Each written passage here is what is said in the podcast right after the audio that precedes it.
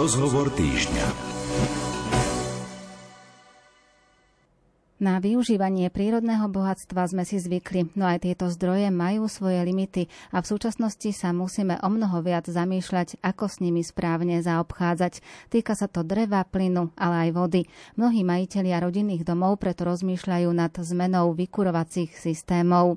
Viac nám o tejto téme povie stavebný odborník inžinier Pavel Kleskeň. Dobrý deň. Pekný deň prejem. Odpovie aj na vaše otázky. Ak sa chcete opýtať, tak k dispozícii sú vám telefónne čísla do nášho štúdia 048 471 08 88 alebo 048 471 08 89. Ak vám viacej vyhovuje písanie SMS správ, tak svoju otázku môžete naformulovať do SMS správy a poslať na čísla 0908 677 665 alebo 0911 913 933. Nerušené počúvanie vám želá Andrea Čelková. Pán inžinier, ak by sme si mali tak priblížiť tie palivá, ktoré sa využívajú v rodinných domoch na Slovensku, ktoré sú tie najčastejšie a možno aj také najkomfortnejšie? Ten všeobecný chaos, ktorý nastal v pohybe cien jednotlivých palív e, veľmi znervózňuje v podstate 90 obyvateľstva tohto nášho Slovenska. A hlavne z toho dôvodu, že neponúkajú nám tí naši e, vedúci pracovníci nejaké alternatívne riešenia k tomu, čo existuje. E, Slovensko je preto tak závislé na tom plyne, že e, komfort bezobslužného vykurovania rodinného domu sa podarilo zabezpečiť e, vysokou plynofikáciou obcí Slovenska. Hej tam až 80 e, obcí je plynofikovaných a teda bezobslužná prevádzka e, vykurovacieho systému a bezobslužná prevádzka prípravy teplej vody, ktorá je regulovaná len nejakým termostatom, po prípade e, termočidlom na 300-litrovom zásobníku teplej vody, nám vyhovuje. Vyhovovala aj za bývalého režimu, aj teraz nám vyhovuje. Len začína nás znervozňovať stúpajúca cena plynu. E, zatiaľ to nie je dramatické. Poviem aj prečo. E, ja som dostal ako do rodiny, hej, však bývam v rodinnom dome, to si asi poslucháči viacerí zaregistrovali, som platil to je dvojgeneračný rodinný dom. To proste rodičia, jedno poschodie, druhé poschodie my. E, som platil zálohovú platbu 103 eur. To keď si rozdelíte na dvoje, tak je to 50 eur na mesiac na jeden dom. Príjemná cena, nezaťažujúca rodinný rozpočet. Pohoda. Prišiel predpis nový, predvčerom, 116 eur. Čiže o 5 eur na byt nám stúpol predpis zálohovej platby. S tým ešte, že prišiel koment, že SPP s nami urobí e, dodatok zmluvu a tam, bolo tam to vysvetlenie, že proste jeden rok, štyri roky a všelijaké tie že proste prídu, Benefity, ktoré hej, že prídu za nami, alebo že nám pošlu a budeme si môcť v kľude premyslieť a urobiť. Čiže som povedal, nič sa zatiaľ nedieje, hej, žiadna dráma. Ale či to skutočne dokážu udržať tí plinári na tej výške, ako nám dali túto novú zvýšenú sadzbu, to nám nevie odpovedať nikto. Čiže my vlastne nevieme hľadať alternatívne riešenie. Ale poviem, v čom je problém aj u no- novostavaných domov. Áno, áno, Dobre, e, my, keď sme stavali dom, vtedy bola do móda, hej, každý mal vlastne kozub ako dizajnerský prvok v tej obývačke a pripisovala sa mu tá druhá funkcia, záložný zdroj tepla. Ale novostavané domy, tie bungalovy, ktoré sú, tak keď sa pozriete, tak uvidíte len jeden komín. Čiže ten jeden komín hovorí, že je tam plynové kúrenie, ale není tam ten alternatívny zdroj tepla.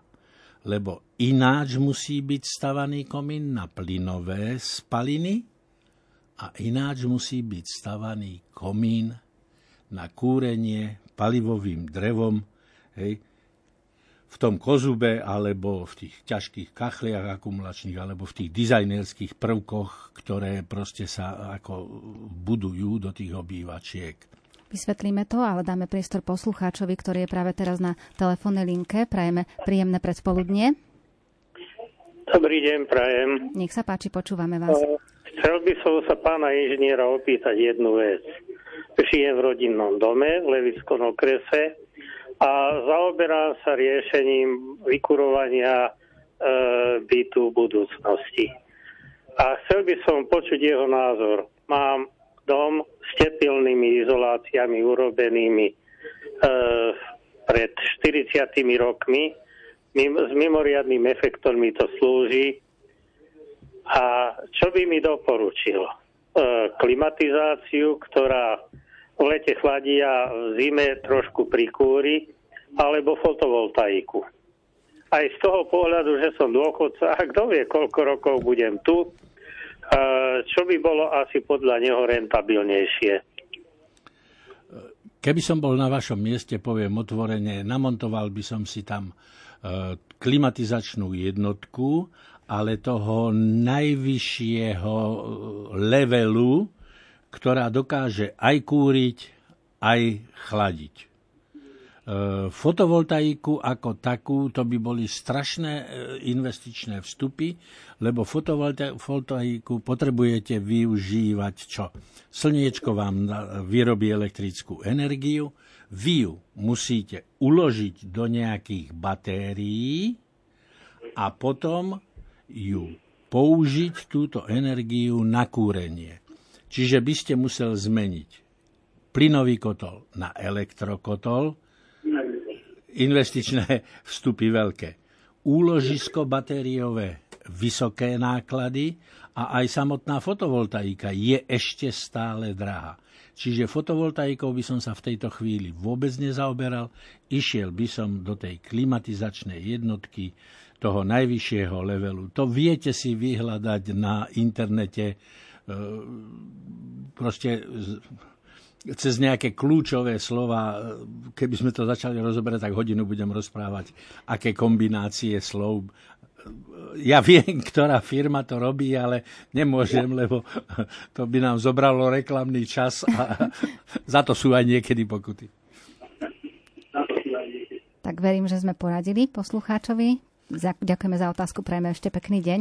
Keď ste spomínali tie komíny, že teda musí byť iný typ komína na kúrenie, ktoré je využívané pomocou plynu a iný typ kúreň, teda komína, ktorý má tie ďalšie ako drevo alebo ďalšie, ďalšie, ďalšie materiály, ktoré sa môžu spaľovať, tak dá sa to teda nejakým spôsobom, keď už je teda postavený dom, urobené jeden typ toho kúrenia dodatočne nejakým spôsobom ešte urobiť, že postaví sa nový komín? Ale áno, napríklad náš otec včera hej, hovorí, že mali by sme ísť do jedného veľkých Bratislave stavebnín. Oni tam, tí chlapci z Filakova, to je slovenská firma, ktorá vyrába také zaujímavé dizajnové. O, ľudové sa tomu hovorí Peterky.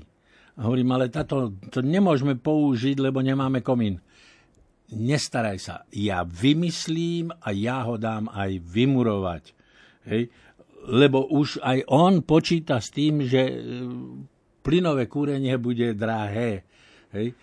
Čiže e, rozmýšľajú tí ľudia a, a musím ich pochváliť, že takto rozmýšľajú, Len sú tam tie technické zádrhele, ktoré je treba si ujasniť dopredu. A prečo som spomínal tata? No jednoducho tá živelnosť. Poďme. Mm-hmm. Hej, to, to nejde, to treba premyslieť v prvom rade, do ktorého rohu to dáme, aké ochranné plochy budú okolo tohto priamo výhrevného, lebo tam otvárate ohnisko, Hej?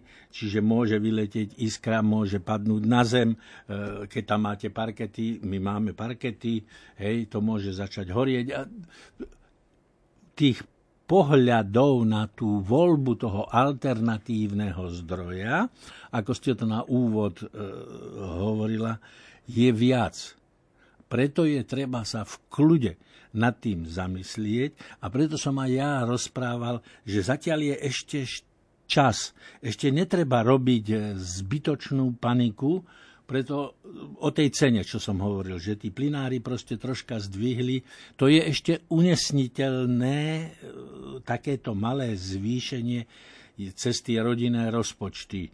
Hej, to sa dá ešte zvládnuť. Len e, tá panika nám bude spôsobovať tie problémy. Určite poslucháči zaregistrovali, že poďme vymeníme kotol ústredného kúrenia za tepelné čerpadlo. A zrazu zistujú, že dodacie lehoty na tepelné čerpadlo je 6 mesiacov. Panika. Proste ten systém Eh, alternatív, hľadania alternatívneho zdroja nesmie sa riešiť takouto panikou. Včera eh, pozornejší poslucháči, keď si otvorili stránku Európskej únie, z hrôzou zistili, že Európska únia ide regulovať typ chladiva v tepelnom čerpadle. Tepelné čerpadlo je vlastne obrátená chladnička. Hej? Že tú zimu, ktorú nám vyrába chladnička, tak vlastne my premieňame na teplo, na, tom, na tej chladničke vzadu je výparník. A keď si priložíte k nemu ruku, tak je teplo. A toto teplo využíva tepelné čerpadlo. Ale v tom je ten moderný typ, už tam není to chemické zloženie toho zlého plynu, ktorý rozbíjal ozon, alebo vytváral ozonovú dieru, ale ani toto palivo, teda chladivo, ktoré tam je, už Európskej únii nevyhovuje, už aj to sa musí obmedziť a sú tam plány do roku 30, že by to malo padnúť o 35% a podobné záležitosti.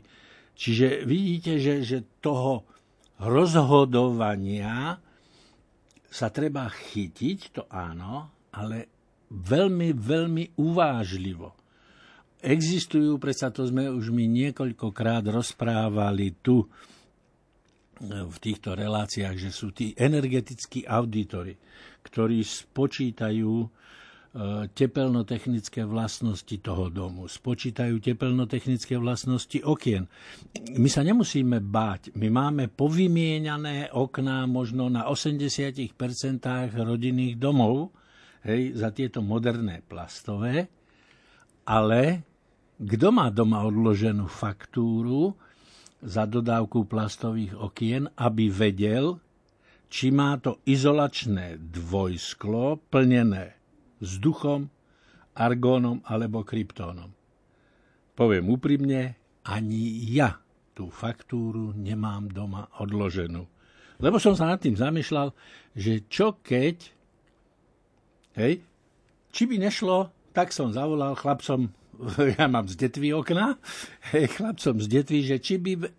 Ale samozrejme, vyberie sa zasklievacia lišta, presne sa premerá starý typ e, izolačného skla, dá sa vyrobiť to moderné, vloží sa tam to moderné, možno, že, a hovoril ten pán inžinier, s ktorým som sa o tom radil, že aj trojsklo možno, že by išlo vložiť, upraví sa zasklievacia lišta, hej, čiže keďže je to chvala pánu Bohu z dreva, tam sa dá vyfrezovať, odfrezovať, dofrézovať, proste dorobiť tak, aby sa tam dalo aj toto moderné. Treba začať tú pomalú prípravu, technickú. dom je zateplený, je dostatočne zateplený, alebo je len tie 4 cm, čo sme pred 20 rokmi začínali zateplovať. Ak je len 4 cm, musíme začať sa zamýšľať, že najprv zateplím dom a potom budem hľadať alternatívne riešenie kúrenia, aby som eliminoval a znížil ale radikálnym spôsobom straty toho tepla. X krát sme tu spomínali dom energetickej triedy A0. Lepšie, mne osobne lepšie znie ten pasívny dom. Hej? A je to také proste... Predstaviteľnejšie. No áno. Ale v podstate dom energetickej triedy A0 je pasívny dom blízučko pri tom, či to je 5 kWh na meter štvorcový za rok, alebo 7 kWh za... To nie sú žiadne, jak by som povedal, tragické čísla. Hej? Ale dom dokonale, dokonale ho obaliť, zatepliť.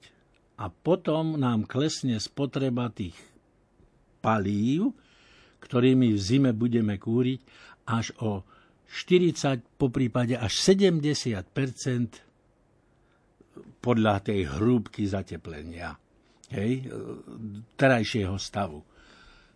Ono aj zateplený dom sa dá zatepliť. Zateplenie nad zateplenie.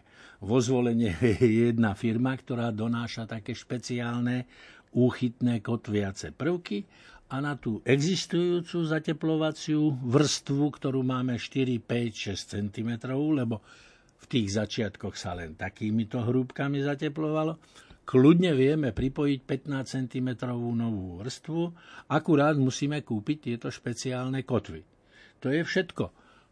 Práca je taká istá. Zdvihnúť lešenie, položiť, pripevniť, zalepiť, prifixovať, a znova prekléberovať a zakryť proste proti dažďu ten novo priinštalovaný zateplovací systém.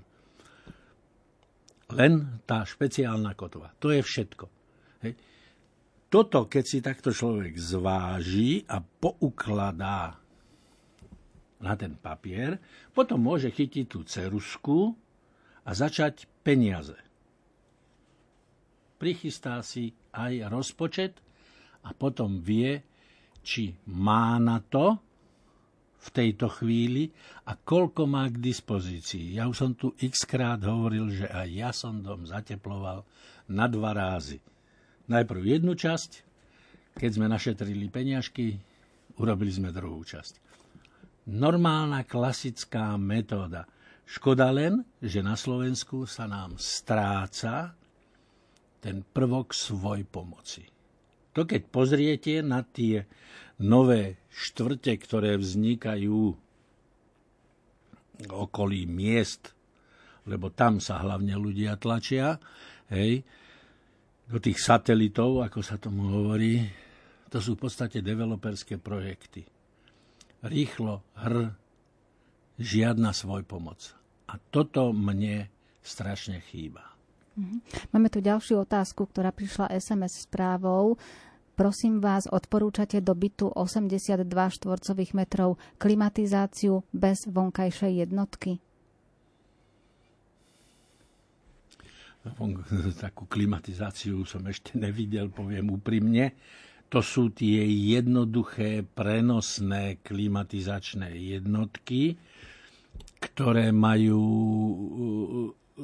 výtok kondenzátu na zadnej časti tej jednotky a keď ju chcete nainštalovať do činžiaku, tak musíte strážiť, lebo tam je len taká malá myštička, hej, objem je možno 1,5 litra toho kondenzátu. To za 3-4 hodinky je plné a vytopíte si vlastný byt.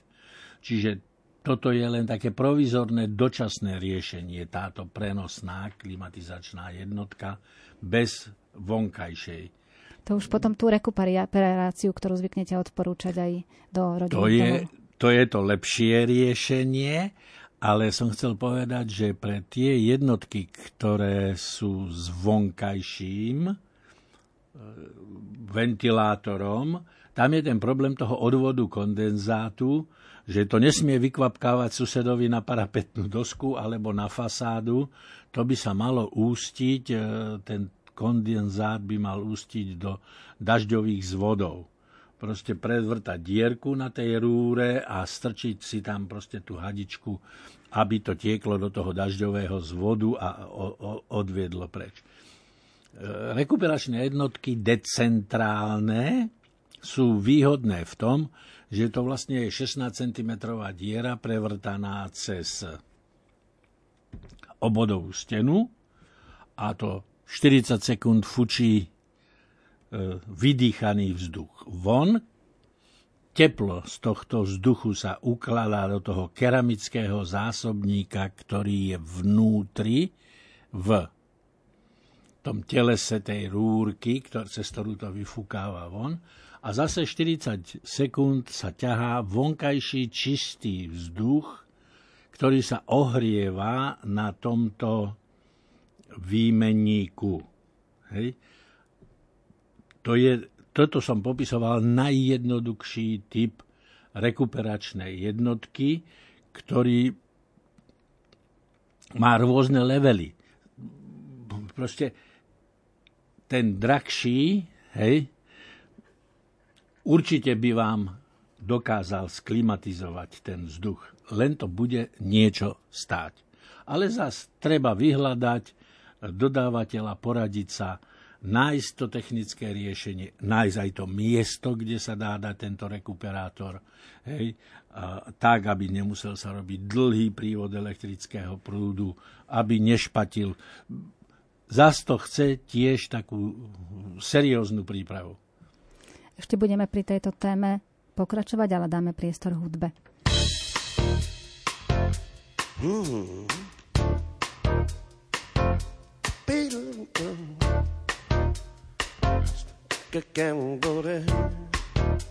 Hmm. Nikdy som nebol domáci kutil, to prezradím hneď na úvod. Nikdy som doma s náradím v ruke neopravoval vodovod. Uh-uh. Nikdy som nemal dobré spomienky na pílku ani kladivo. Keď som chcel v byte zavesiť obraz, takmer mi išlo o život. Keď vezmem do rúk nesmelo kliešte, na ten pohľad sa veľmi netešte. Čo sa môže stať, sám neviem ešte, preto odo mňa radšej preč bežte. Ale keď niekde začujem noty, tie majú pre mňa iné hodnoty. Bez problémov ma osloví motív a okamžite sa dám do roboty. Mm-hmm.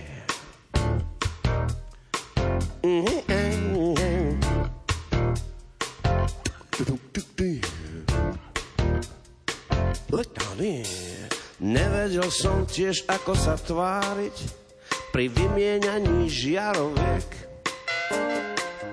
Zo mňa tiekol, bolo to márne a doteraz na to nemám liek. Mm-hmm. Raz sa mi stalo, že som kladivo polámal takmer na troje. Pravím, že nie som domáci kutil, ja hrám na iné nástroje. Keď vezmem do rúk nesmelo kliešte, na ten pohľad sa veľmi netešte. Čo sa môže stať, sám neviem ešte, preto odo mňa radšej preč bežte. Ale keď niekde začujem noty, tie majú pre mňa iné hodnoty. Bez problémov ma osloví motív, okamžite sa dám do roboty.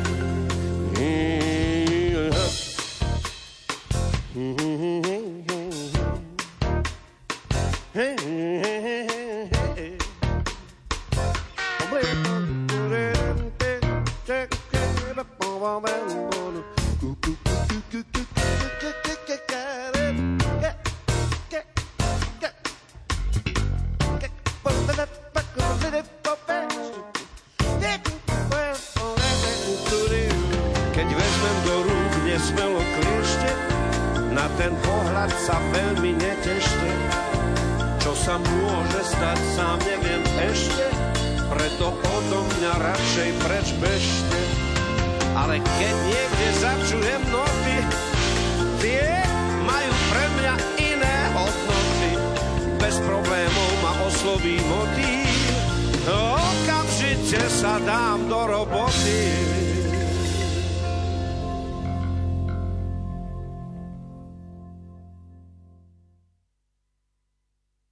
Pripomínam, že v štúdiu je stavebný odborník inžinier Pavel Kleskeň a zaberáme sa tematikou alebo problematikou výmeny vykurovacích systémov aj v súvislosti s nedostatkom tých zdrojov, ktoré slúžia na vykurovanie aj v súvislosti so zvyšovaním sa cien týchto komodít. A pokiaľ by sme teda mali rozmýšľať nad tým, že ideme teda zmeniť v tom rodinnom dome typ paliva aj ten spôsob vykurovania, je to náročné premyslieť všetky tie jednotlivé postupy a čo všetko nás vlastne bude čakať, ak sa rozhodneme pre takýto krok?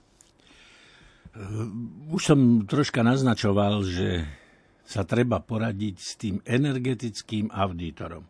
To sú v podstate inžinieri, stavbári, ktorí majú urobenú takú špeciálnu školu, proste, kde dokážu zvládnuť stavebnú fyziku, čiže to sú tie straty tepla, o ktorých hovoríme. Potom tam dostanú nejaké najmodernejšie informácie o technickom zabezpečení budov, ktoré sú k dispozícii. To technické zabezpečenie budov, to si predstavte, to je kotol ústredného kúrenia, tepelné čerpadlo, klimatizačná jednotka, rekuperačná jednotka, E, fotovoltaické systémy, solárne systémy pre prípravu teplej vody.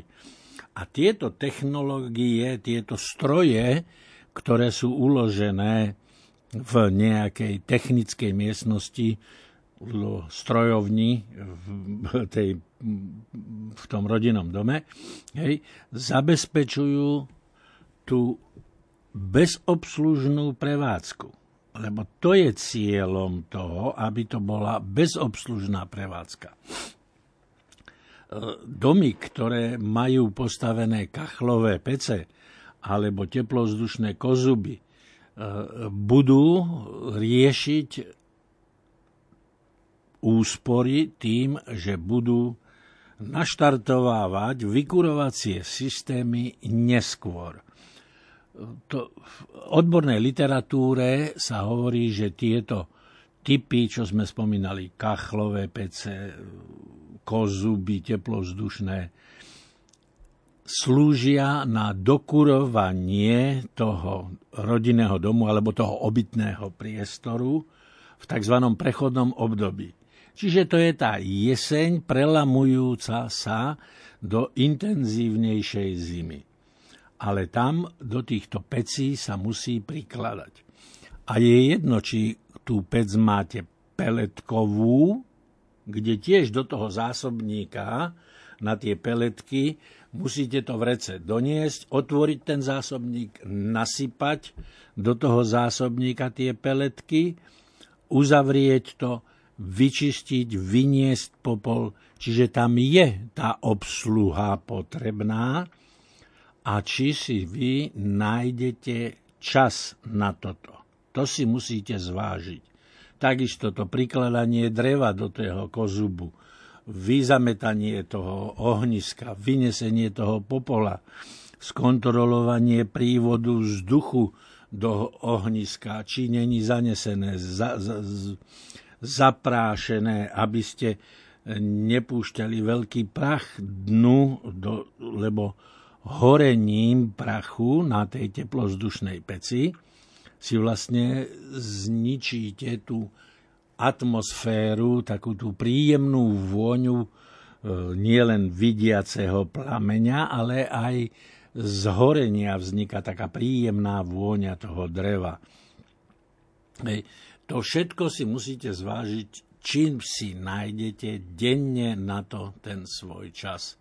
Čiže máme bezobslužnú prevádzku, to sú tie moderné technológie, drahšie, alebo potom tieto jednoduchšie technológie, ale tie si vyžadujú obsluhu. Ušetrí sa s tým, pretože naštartovanie ústredného kúrenia nemusí byť 15. oktobra, môže sa potiahnuť do 15. novembra. Ak keď je teplejší, tak aj do decembra. Aj dlhšie. Hej. E, dá sa, a dá sa vykombi, ako vidíte, už sme tu naznačovali niekoľko variant, že dá sa vykombinovať úspora tých prevádzkových nákladov, o ktorej sa teraz stále rozpráva, že nám rapidne stúpnú tie ceny a všetko.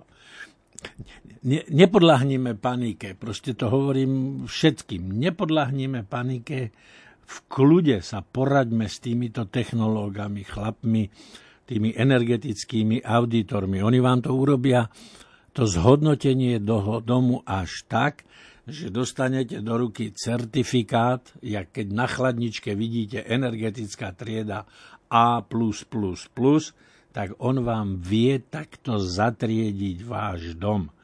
Že prípravu teplej vody máte v triede B, e, pri kúrenie máte v triede A1, proste dostanete výstupný materiál od neho, kde je popísané jak slovne, tak aj graficky. To som povedal ten štítok. Hej? Že čo vlastne vlastníte a podľa toho potom viete začať hľadať riešenia časové aj finančné ako na to. Máme tu ešte ďalšiu otázku, ktorá sa týka tiež takého v podstate asi zabudovania nového vykurovacieho systému, lebo je tu napísané, mám dlhý 64 štvorcov met, štvorcových metrov starší domček s tromi komínami. Jeden je v kuchyni s obývačkou, druhý na chodbe a tretí v spálni. Kde mi odporúčite peletovú pec a budem dávať radiátory aby vykúrilo aj zadnú izbu bez slnka. Aký máte názor na to, či to vôbec robiť, aby to nehučalo? No, peletová pec bude vždy hučať. Troštička vám bude, lebo tam je vháďaný vzduch na horenie ventilátorčekom. Čiže na tú peletovú piecku to budete, to budete počuť. Proste jednoducho tomu sa neviete ubrániť za žiadnu cenu. Miesto No, museli by sme vidieť ten pôdorys toho bytu, e, lebo si uvedomte, že budete tam nosiť to vrece tých peletiek. Ideálne by to bolo na tej chodbe. Nezaprášilo by sa, e, neurobil by sa neporiadok e, v obývacích miestnostiach. Čiže tá chodba by bola ideálna. Do toho by som sa asi pustil. V tejto chvíli neviem lepšie poradiť. Verím, že odpoveď stačí, že si už teraz na základe tohto poradíte a budete vedieť, že ako postupovať. No a čo sa týka ešte tých vykurovacích systémov, tak spomínali sme najmä tie peletky, teda to drevo, spomínali sme plyn, no a ďalšia taká možnosť elektrina. Je to mm. tiež nejaké také riešenie, že by sa dalo ísť aj týmto spôsobom? Tam už asi ďalší komín by nebol treba. Áno. E, dajú sa riešiť e, kúrenia vykurovacími elektrofóliami ale tu už dochádza k rekonštrukcii s väčším zásahom stavebných prác, lebo tieto vykurovacie elektrofólie sa dávajú buď pod, do podlahy, alebo do steny. Ale k tomu zase treba urobiť tú bilanciu e, ťahania elektrickej energie od elektrární. Na toto vykurovanie by som už navrhoval použiť fotovoltaiku. Ono tých panelov nie je treba 100 e, na rodinný dom.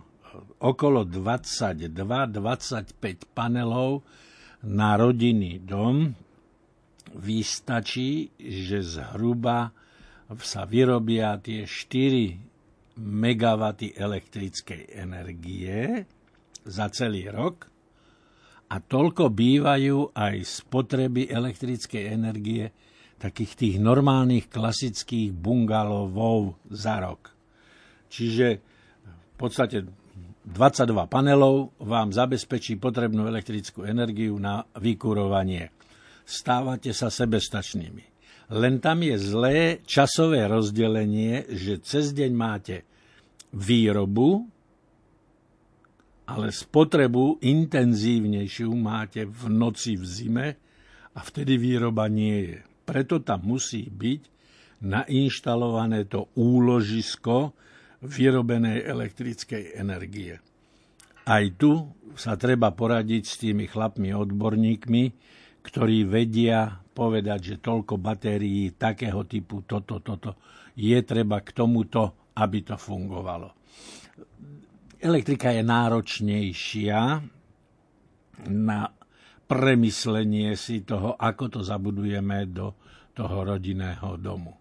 Ale pre tých, ktorí by chceli mať teda ten bezobslužný systém, ako ste porovnávali, že ten plyn je tým bezobslužným systémom a chceli by zostať teda pri tejto možnosti, tak táto alternatíva je istým schodným riešením.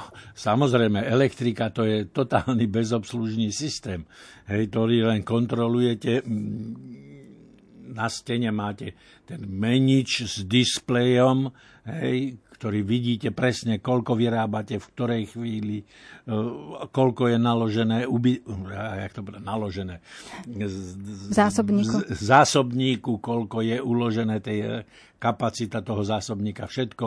Proste to len na displeji kontrolujete a sledujete. A už som videl taký jeden systém, že vyťahol mobil, lebo je taká jedna aplikácia, ťuk, ťuk, ťuk a pozri, vidíte, takto to u mňa doma beží. Hej, tiež som sa potešil, že už je to takéto, len chce to trocha technicky zdatného človeka teda. Hej, toto elektrické vykurovanie, ale to je skutočne bezobslužné no, tretie tisícročie. Čiže tá technická znalosť, zdatnosť tam teda musí byť v tomto prípade, bez toho to nepôjde. Tam, tam jednoznačne, eh, jak by som povedal, eh, reč počítača musí byť jeho treťou materinskou rečou. Uh-huh. A čo sa týka teda tých ďalších možností, ktoré ste spomínali, že treba teda už venovať tomu aj nejaký ten čas, sú aj také systémy, že by to stačilo raz denne obsluhovať?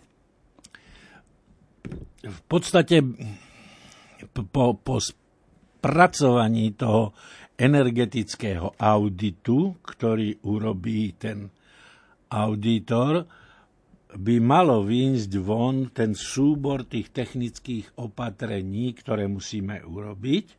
Vymeníme toto, vymeníme toto, vymeníme toto a k tomu, vedeli by sme sa dopracovať k tomu, že večer o 5. prídem a prestavím si nejak na tom touch paneli e, to, čo potrebujem a budem fungovať v režime, ktorý potrebujem. Jasné, šlo by to. Len zas každý kuštiček tej elektroniky, ktorý inštalujeme do týchto systémov, chce to technické vzdelanie a to to nastavenie sa k tomu, že budem žiť s tým domom. Hej? Ale vždy všetko bude začínať pri tých peniazoch.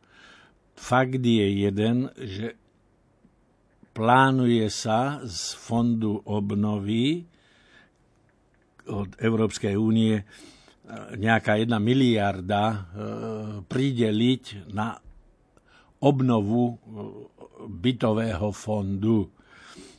Zatiaľ je, je, je veľmi málo a takých kusých informácií o tom, ako to bude fungovať. Oni sú vybudované po Slovensku také konzultačné centrá, len z tých poznámok, ktoré boli uverejnené, robí to gestia je toho ministerstva životného prostredia, sa tam objavuje aj viac otáznikov, čo všetko chcú a aké dokumenty asi budú treba predkladať. Mám z toho obavy, či nevznikne nový úrad, tak jak vznikol úrad pre výstavbu nájomných bytov. Takto sme si to nepredstavovali. My teda jednoduchí ľudia.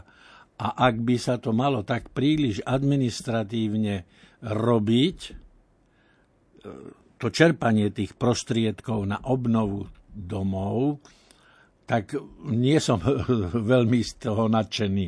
Mm-hmm. Ale to je môj osobný názor, to nemusia poslucháči akceptovať. Ešte keď ste spomínali tieto pravidlá alebo túto možnosť obnovy, tak e, tam v podstate, keď ste aj predtým ešte spomínali tú svoj pomoc, tam to ani to nie je možné, pretože tam sú podmienky také, že musí to všetko robiť firma, ktorá má certifikát a tak ďalej. Čiže tá svoj pomoc možno, že aj z tohto dôvodu ide tak do úzadia, že jednoducho sa to, ak chceme získať nejaké prostriedky na tú realizáciu, tak nemôžeme si to urobiť sami. Ja len teraz zíram, jak ste sa dobre pripravovala na túto reláciu, na túto tému, keď sa vám podarilo nájsť to, vidíte, to je jedno z tých úskalí, ktoré je zle odkomunikované smerom k obyvateľstvu a už to zaváňa čím si. Toto je tá chyba. Nekoncepčný prístup posúvaniu informácií smerom k ľuďom. Čiže peniažky sú, hej, odklepnuté, vie sa asi aj metodika, ako sa budú čerpať a či to budú vratné alebo dotačné peniaze, či, teda, či tí ľudia dostanú 8 tisíc v minulosti bolo, že maximálne mohol dostať 8800 eur na zateplenie domu plus 500 eur na tie certifikáty k tomu. Bude to ta aj tu takto fungovať, alebo nie? Toto nikto nevie. Hovorí sa len, že mohlo by to byť až 19 tisíc eur.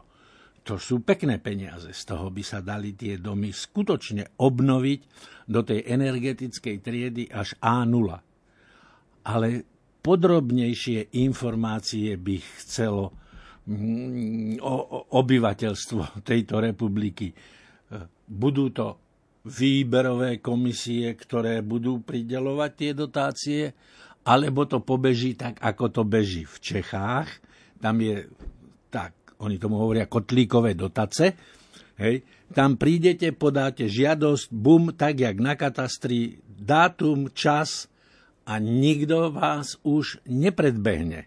Ste v poradí, príde na vás, máte tu žiadosť, je v poriadku, sú odklepnuté peniaze, máte na to pol roka, aby ste zrealizovali, po pol roku donesiete faktúru, donesiete fotodokumentáciu, že ste porobili to, čo ste žiadali a automaticky niekto porovná, posúdi, splňa to to, čo ste chceli a peniaze vám prídu.